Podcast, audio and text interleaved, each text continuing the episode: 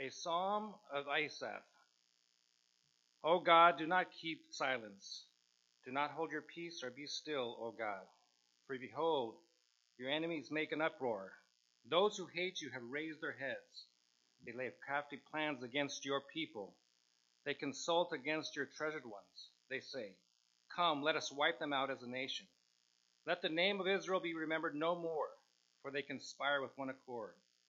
Against you they make a covenant, the tents of Edom and the Ishmaelites, Moab and the Hagarites, Gebal, Ammon, and Amalek, Philistia, with the inhabitants of Tyre, Asshur has also joined them.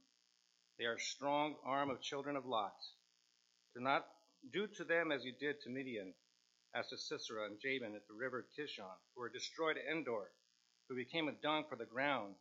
Make their nobles like Oreb and Zeb, and their princes like Zebah and Zalmunna, who said, Let us take possessions for ourselves of the pastures of God.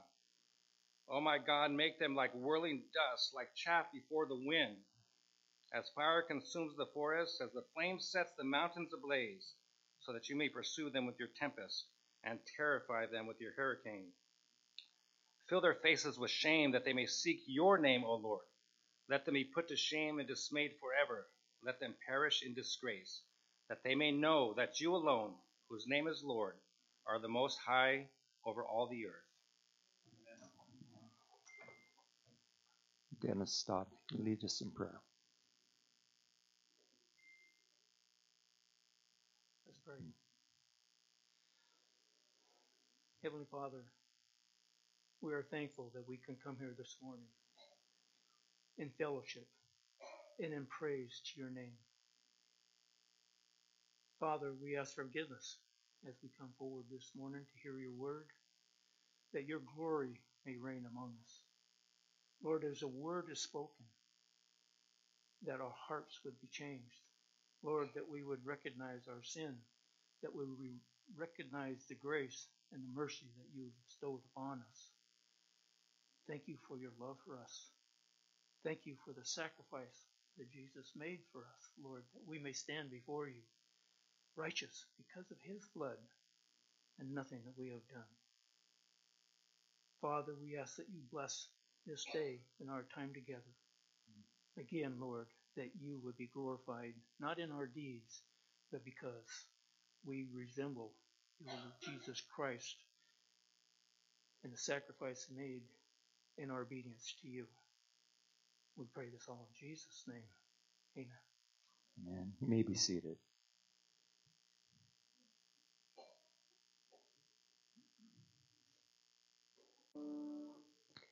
Heavenly Father, thank you so much for blessing us with this incredible day. Lord, let us come to you laying our burdens at your feet, no matter if they're physical or financial, emotional, whatever they are, Lord. Let us lay them there and not pick them back up, Lord. Let us trust you that you have us in the palm of your hand. You'll guide us and lead us where you need us, Lord. Lord, thank you for this congregation in the worship team and Paul for leading us in this new section that we're going to be learning, Lord. Thank you, Lord, for loving us, for sending your Son to die on the cross so that we could have eternal life. In Jesus' precious name I pray. Amen. You may be seated.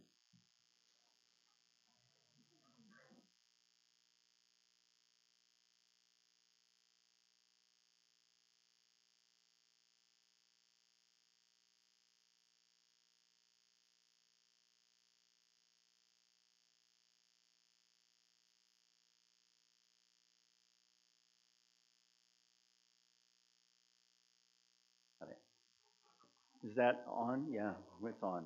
Good. Not very good with this microphone. Well, um, today we start a new series of messages. We're going to be preaching through the book of Philippians. Uh, this was on Dan's heart as we finished the catechism questions, and he wanted um, to then move into the book of Philippians because of the overall writing theme of Philippians, which I'll get to in a minute. And Dan has given me the job today, first Sunday of the series. I noticed he left town having done that. Um, anyway, gave me the job of giving us all a historical background and maybe some context to the epistle to the Philippians before we actually dive into the scripture itself there. But before I do that, I want to show you something that is astoundingly beautiful. Not just because it's visually beautiful, and I'm not sure the screen's going to do it justice, but I want to do that chiefly because of the truth that this portrays for us. Lane, if you will switch to the next slide. Now, I'm sure this you cannot see as clearly as the detail of this portrays it. But as I was looking um, at um, Philippians and what part of the historical context would be good for us, I came across this visualization. You know, lately in the news, you've seen the Webb telescope and all of the images that are coming out of it, and all of the amazing um, challenges it's bringing to the standardized theories of where the universe started. And I think it's befitting, and I think it's actually kind of humorous. But now many scientists are left with the frantic job of trying to shore up their Big Bang theory. Or they're left with the humiliation of needing to garbage all that they've taught, all that they've researched, and go back to the drawing boards to try once again to find a new godless theory for the origins of the universe. Well, honestly, wouldn't it just be simpler to accept the fact that God created everything? Well, this particular graphic is a representation of Scripture. And it puts all of the claims of the other scholarly or academic group who have challenged Christianity and Christ, the group that says Scripture is just disjointed, that it was there's no continuity, that it is written by a whole bunch of people, disconnected. Uh, maybe they had some cultural um, commonalities, but really over the centuries, it's, it's really nothing more than just an entertaining book to read. Well, this particularly this particular graphic, I think, does a wonderful job of showing how silly those thoughts are. Now, I need to tell you a little bit about it. These lines along the bottom that you see in varying lengths, this is Psalm 119. Um, so it gives you a context. But those lines about on the bottom indicate the length of chapters that are referred to in other passages in the Bible. So then in between are all of these threads. And each thread, I have to tell you this. Do you know how many threads there are? Over 63,000 threads. These are cross references from one book to another, from one author to another. So tell me there's no continuity, no cohesiveness to Scripture. It's just plain foolishness to believe that. 63,000 plus cross references. And this diagram, as you dive into it, because you can zoom into parts of it, you can actually see the references um, because it's an interactive visualization. But here's what the, the guys that created this said, and I think it was telling. We set our sights, quoting, on something more beautiful than functional. And at the same time, we wanted something that honored and revealed the complexity of the scriptures. I think they achieved their goal. It really does honor that. Thousands of references to people, places, events. Thousands of references quoted and cited from one author to another, again and again. The entire Bible has one author, God. He used the hands and the heads of multiple scribes but there is only one author, and there is complete unity in this complexity. It is an amazing thing. But what's that got to do with Philippians? And why do I show you this? Well, frankly, I showed it to you because when I saw it, I thought, wow, this is so amazingly beautiful and powerful. It does reveal that complexity and that unity, but also it provides an illustration of why our study of Philippians is not going to start in Philippians 1 1. Our study of Philippians is going to start in Acts chapter 15, verse 35. We'll get there in just a minute. You see, Paul's letter to the Philippians is very different than his other letters. If you compare it to the letter to the Corinthian church, or you compare it to the, the letter to the Galatian Christians, or you compare it even to the Ephesian church, the letter to them, the tone of Paul's letter to the Philippian church is very tender and loving, very different than the strong words he has for the Corinthian church and for the Galatian church. Not that there isn't love, but the words he used and chose were much stronger, much firmer. So I asked myself, why?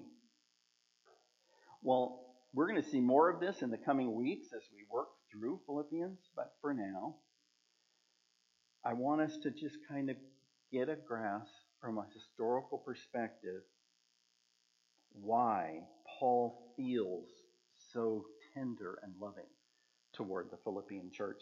If you will turn in your Bibles, please, to Acts 15.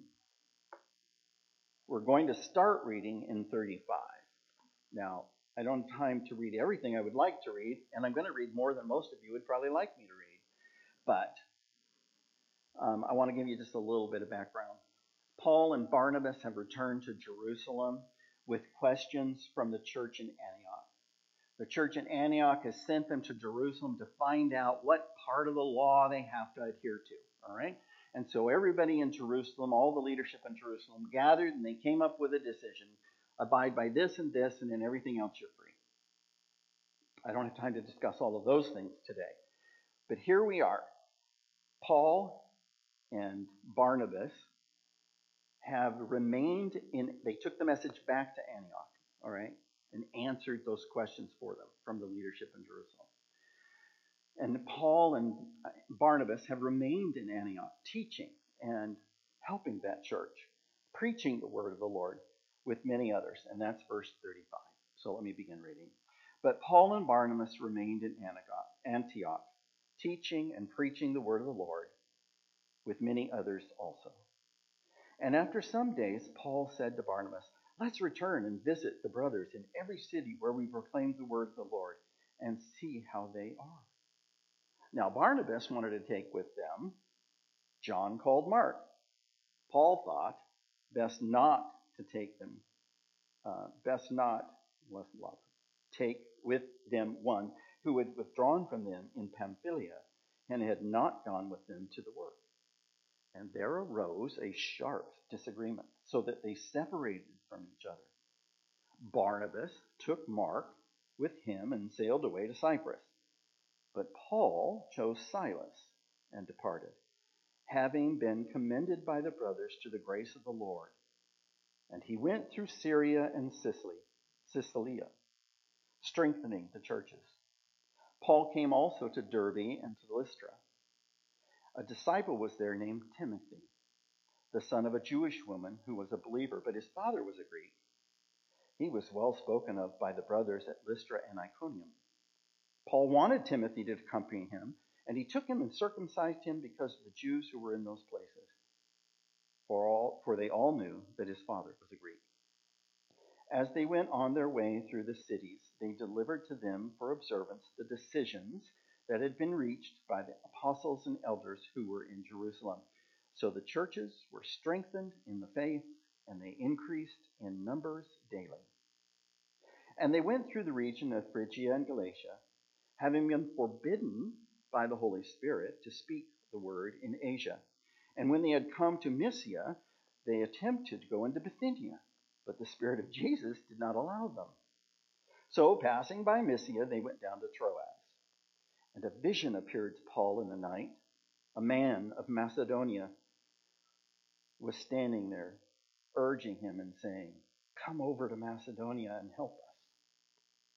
And when Paul had seen the vision, immediately we sought to go on into Macedonia, concluding that God had called us to preach the gospel to them.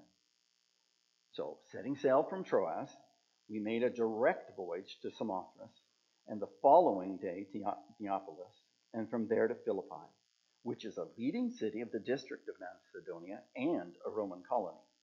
We remained in this city some days. And on the Sabbath day, we went outside the gate to the riverside, where we supposed there was a place of prayer, and we sat down and spoke to the women who had come together. One who was one who heard was, was a woman named Lydia from the city of Thyatira, a seller of purple goods, who was a worshiper of God.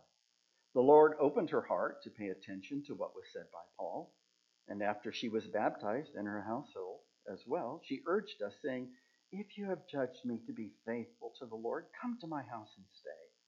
And she prevailed upon us. As we were going to the place of prayer, we met we were met by a slave girl who had a spirit of divination and brought her owners much gain by fortune telling. She followed Paul and us, crying out, These men are servants of the Most High God who proclaim to you the way of salvation. And this she kept doing for many days.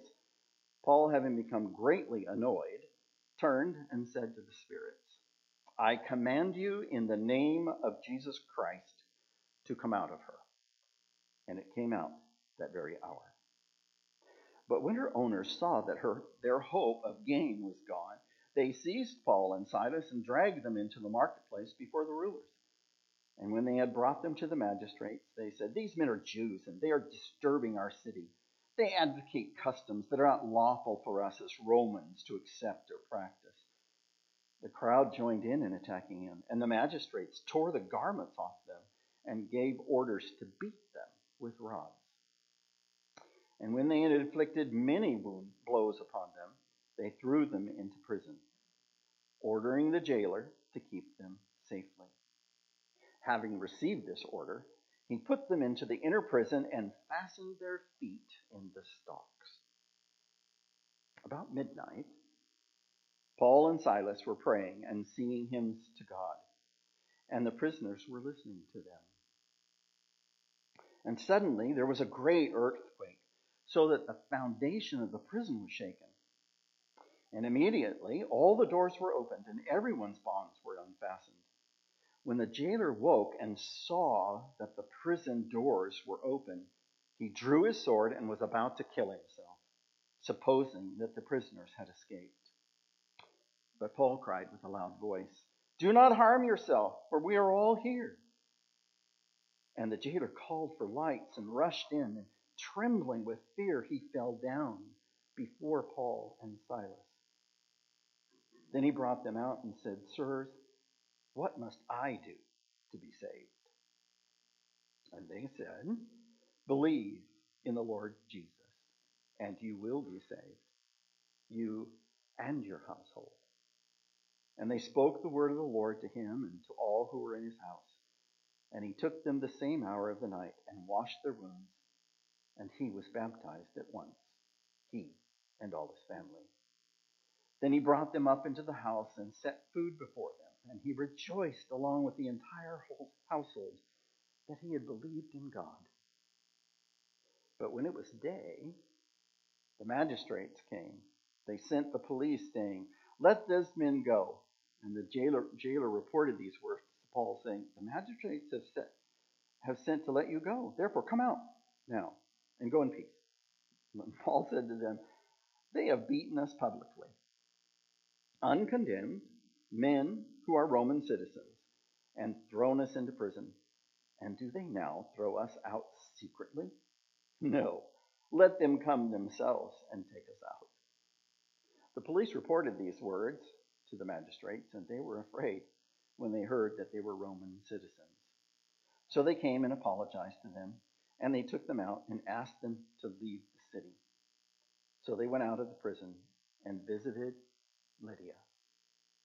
And when they had seen the brothers, they encouraged them and departed. Now, I know that's a significantly long chapter, But there's a point in reading that much scripture. One, it's scripture. What better use of our time?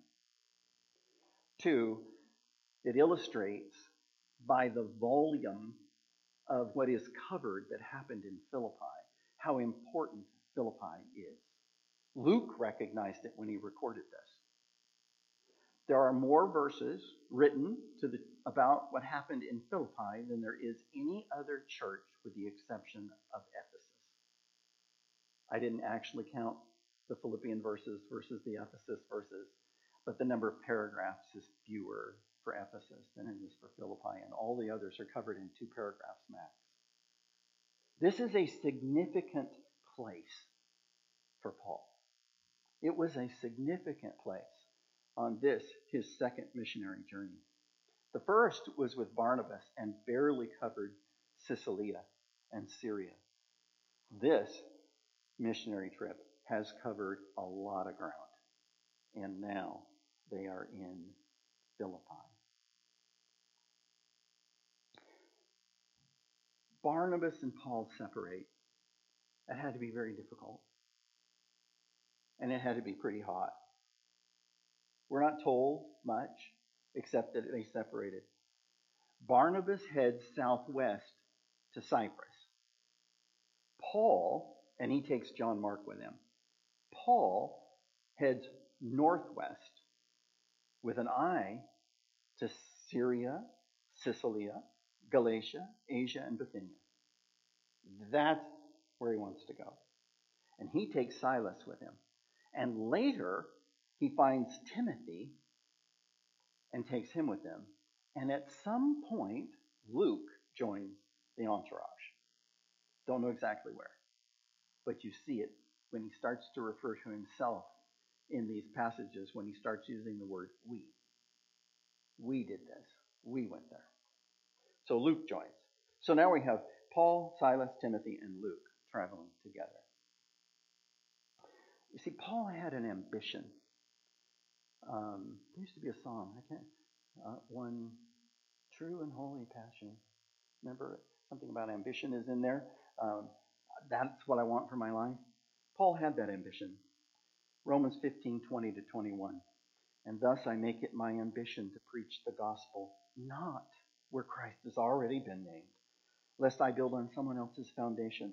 But as it is written, those who have never been told of him will see, and those who have never heard will understand. And this is one of those citations he's quoting from Isaiah 52, verse 15. So Paul lays out his plans, all right? He's going to Asia. He travels northwest to do so. But God forbids it. That's pretty strong language. Paul's a pretty determined guy. And I think he needed the strong language to know no, you're not going there. You thought you were going there, but you're not going there.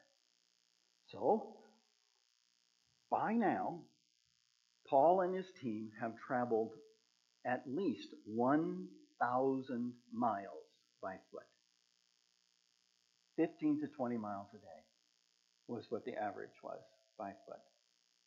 So he's traveled at least a thousand miles to find out he can't go where he wanted to go. So, Paul being Paul, he then travels southwest. No, I'm sorry. He then changes his objective and he wants to go to Bithynia. All right, now Bithynia is to the east. And so now he's traveling northeast or possibly direct east, depending on where he was at the time.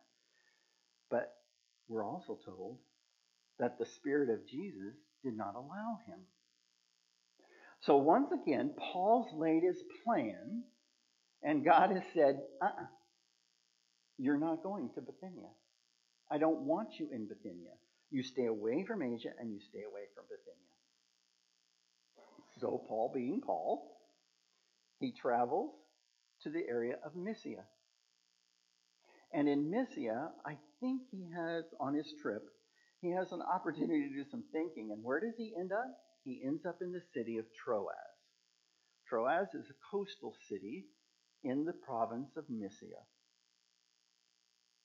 He's had all of his plans thus far and direction stopped and changed by Christ. I think he goes to Troas, and this is my supposition. I think he goes there because one, it's a port city. And two, because it's a port city, he can now travel north, south, west, and even east. I think Paul's finally got it. Paul, I'm God, and I'm going to tell you where to go. And then God does a marvelous thing. He reveals in a vision to Paul that his plans for him are to go into Macedonia. So what does Paul do? Him haw? Try to find a different way? Try to find a different place? No. It says that he immediately departs by a direct voyage. And it is a straight line from where he went. From Troas to Samothrace, which is a city on an island, and then to Neapolis. Two days, generally a five day journey. In two days, he covers the ground. Immediately is the right word. Now he arrives in Philippi, and what does he find? He doesn't find a synagogue. How many heads of household, male heads of household, does it take to establish a synagogue? Well, fewer. Ten. It takes ten Jewish households to establish a synagogue. There is no synagogue in Philippi. So what does he do? He does what every good Jew would do at that time, and that he goes to the river because that's where people would gather when they didn't have a synagogue. And so he goes to the river supposing that he's going to find a group of people there gathered to pray. And sure enough, he does. It's a river, and who does he find? Devout women. And he also finds Lydia. You know, I've, I've this is off topic, but I have heard it said so many times by women, particularly, that God doesn't like women. Um, I've also heard men say such things that that He always deals harshly with women, or He doesn't deal with women at all, or He treats them as second-class citizens. Baloney. If you are familiar with Scripture, you are going to see how many times God passes by men in order to accomplish His goal through women.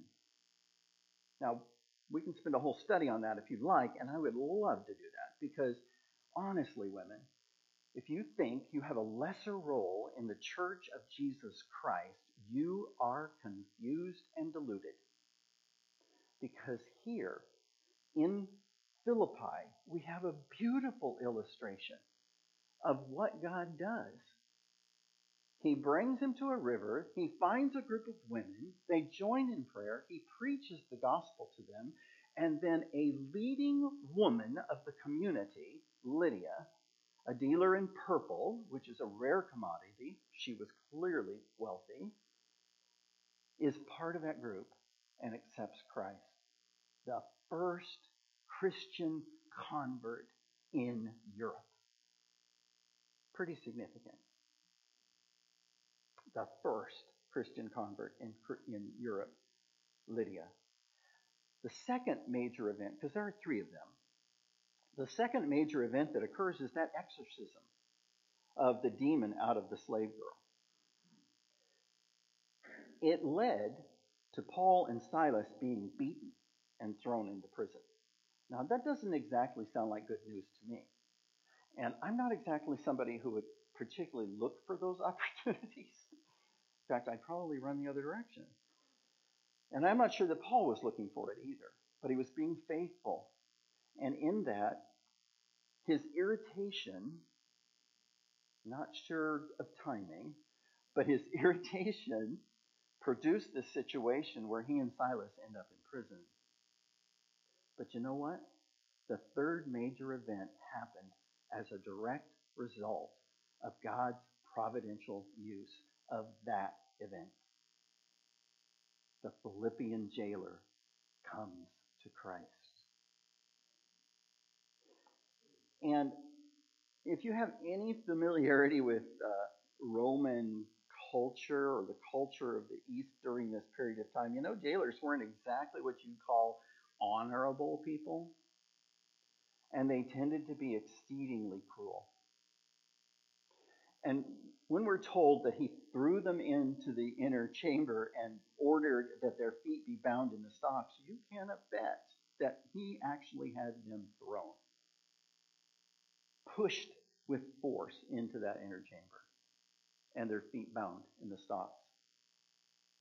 And so it's not a surprise when all of these prison doors open and he realizes what has happened that he takes his sword to kill himself because it's far less horrifying than having the Roman government take issue with you as a jailer and have all of the prisoners escape. So he takes his sword and he's going to kill himself, and Paul yells out, Don't! We're all here. And he comes and he calls for light. That's a little detail that sometimes we just kind of run across. But he calls for light because there is no light. There are no windows. Um, there's no air circulating nicely through those environments. There's no nice bathrooms. These are hellholes where men suffer and die. There is unspeakable filth and awfulness in these places. But he sends for the light to be brought. And he who sends or commands for the light to be brought gets light himself. Because the light of the gospel of Jesus Christ enters this man almost immediately when he sees that Paul and Silas, who have been singing, though they've been beaten and bound and thrown into a prison. They have been praying and singing, and all the prisoners have been listening to them.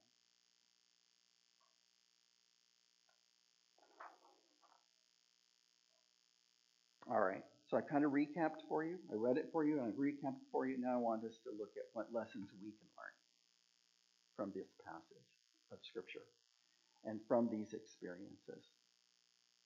The first lesson is that man plans God directs. In Proverbs 16:9, the heart of man plans his way, but the Lord establishes his steps. Plan what you will. If the Lord doesn't want that plan, that plan will not succeed. So rather than fight, surrender. Proverbs 19:21 Many are the plans in the mind of a man, but it is the purpose of the Lord that will stand. God's purposes stand, not our plans. And then James 4 13 to 16. Come now, you who say, Today or tomorrow we'll go into such and such a town and spend a year there and trade and make a profit. Yet you do not know what tomorrow will bring. What is your life? It is even a vapor that appears for a little time and then vanishes. Instead, you ought to say, if the Lord wills, we will live and do this or that. Man plans, but God directs.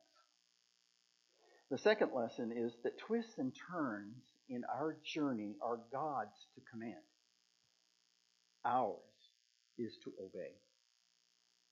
Changes in course are normative. They're normal for us, and yet we fight them tooth and nail. But changes in course are normative. Obstacles are not random. There is nothing that escapes the providential plan of God. He knows, he knowed, he knew before you were born who you would be, when you would live, when you would die. He knew every thought you would ever think. He knew every place you would ever live. He knew every relationship you would ever have. And what's more, He providentially planned it all.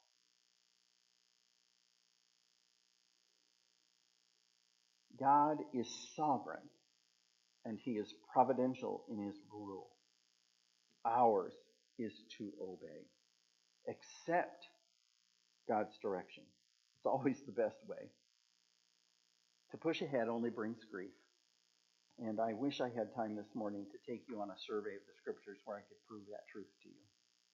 How many times men and women throughout scripture have tried to circumvent God's plan and purpose, only to find their own lives in ruin. What are you doing? Have you surrendered to Christ and His will for your life? Have you given over the right to make your own decisions? Are you taking those things that come into your life through the Word of God for verification and sanctification? It's a question we all have to ask. I have to ask it a lot. And again, I wish I could give you some examples of when I didn't do that very well. But to save myself the embarrassment, we'll move on. The third thing, and, pro- and one of the most important, but not the most important, but one of the most important things we learn from this is how to handle adversity. Verse 25 of chapter 16. What did Paul and Silas do once they had been beaten, stripped naked, walked through the streets, thrown into prison, and their feet fastened in the stocks? What did they do? Oh, woe is me! I'm so uncomfortable on this solid wood or solid brick floor. Blah blah. No. What did they do? They broke out in prayer and singing. So joyful, so powerful was what they did in that adversity that all of the prisoners were listening. Can you imagine it? A Roman prison was not full of the best of society, generally.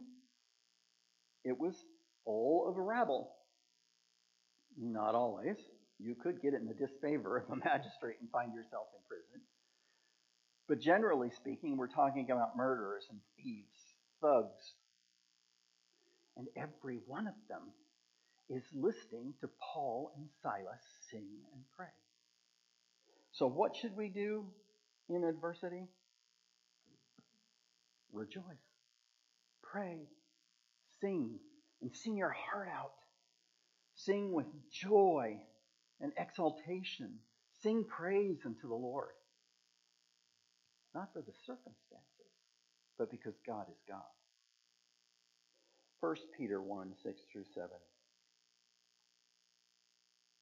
tells us the other reason that we are to sing it, not just for ourselves, because it does bring courage to us. But in this you rejoice, though now for a little while, if necessary, you have been grieved by various trials, so that the testing of your faith, so that the tested genuineness of your faith, more precious than gold that perishes, though it is tested by fire, may be found to result in praise and glory at the revelation of Jesus Christ. That's what happened to the Philippian jailer. Their rejoicing in the trial brought the revelation of Jesus Christ to the Philippian jailer and his household. And that spread. But the final lesson, and the one that I think for me has been very meaningful, and that is how do you make ugly feet beautiful? Now, I know that seems like it's completely out of context. But as I think about Paul, you, you know that with, within his three primary missionary journeys, he walked nearly 10,000 miles. And, and they didn't have nice hiking boots, you know, made for long hikes. They had sandals, which were a little more than a piece of leather and some straps.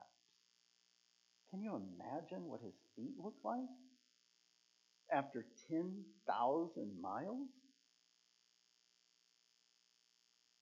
Not, I think, what we would call beautiful. And yet, I think maybe we need to rethink. The road was dusty. His feet were surely calloused and scarred by all of the beatings and the walking that they had done. Remember what I told you?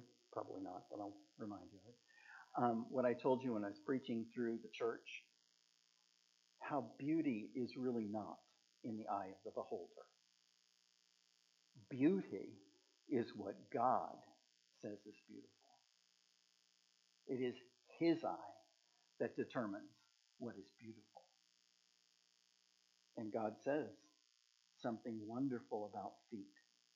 Isaiah 52 7. How beautiful upon the mountains are the feet of him who brings good news, who publishes peace, who brings good news of happiness, who publishes salvation, who says to Zion, Your God reigns. And then again in Romans 15 through 16, one of those cross references. This is Paul. And how are they to preach unless they are sent? As it is written, how beautiful are the feet of those who preach the good news. So, how do you make ugly feet beautiful? Preach the good news. You know, men, when your wife tells you you have really ugly feet, like mine has, um, on more than one occasion, don't take offense. Instead, consider it a challenge. You want beautiful feet? Let me tell you how to get them. Bring the good news of the gospel to someone. Get up out of your seat and take the good news of the gospel to someone.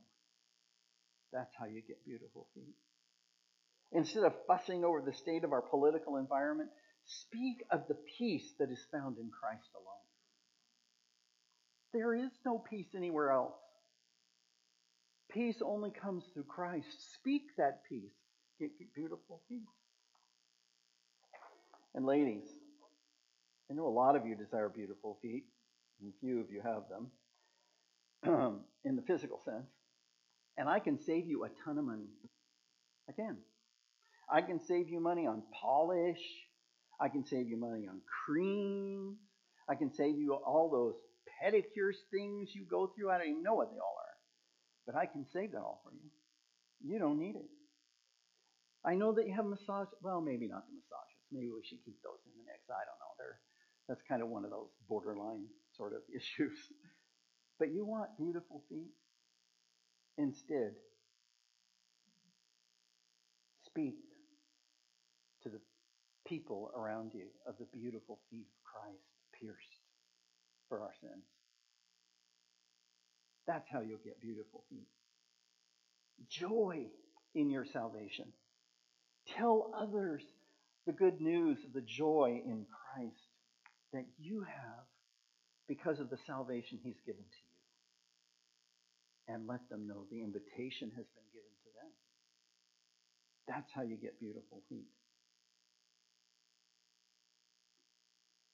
In the coming weeks, Dan's laid out a whole series through the end of the year. We'll see the depth of love, the rich, lasting relationships, and the lifelong commitment between Paul, Timothy, and the Philippian church. Paul's letter to the Philippians is a lingering love letter to them. There is really a depth of joy there and a sacrificial commitment to the Philippian church. So I want to challenge you this next week and actually through the end of the year. I want to challenge you to take the epistle to the Philippians. It's just four chapters. And read it through every day. Just four chapters. It's a quick read, I promise you. I've been reading it through since the beginning of September, and I am still amazed at all that there is there for me. I know God will bless that effort if you will put the effort in. Read it. Also, come back to these passages in Acts. Read again Acts 15:35 through 16:40. Read those passages and then come prepared, having read those, to hear the word the Lord has for us. 2 Corinthians 8, 1 through 5 throws insight into the Philippian church. In fact, all of the churches in Macedonia. We want you to know, brothers, about the grace of God that has been given among the churches of Macedonia. For in a severe test of affliction, their abundance of joy and their extreme poverty have overflowed in a wealth of generosity on their part. It doesn't take wealth to be generous. It takes joy. Generosity is not based on your bank account. It's based on your heart account. Do you have the joy of the Lord? Is the joy of the Lord your strength? Are you basking in the glory of the joy of the Lord who has forgiven you all of your sins? All of my sins. At the cross of Christ, there is joy in the sorrow. May Christ in the weeks to come teach us such joy and generosity. Let's pray. Heavenly Father, I ask that you take the words that I've spoken that are in keeping with your word and that you plant them as seeds. And those words, Lord God, that I spoke out of my own strength or thoughts, I pray that you'll cause them to be forgotten. May your word, Lord, go, go out, Lord God, in power, as it always has and always will. For you are the sovereign God. You are the Lord who has willed all things and accomplished that which you set out to accomplish. Thank you that you allow us to participate in this grand plan that you have fashioned before creation. In the name of Christ we pray. Amen. Mm-hmm.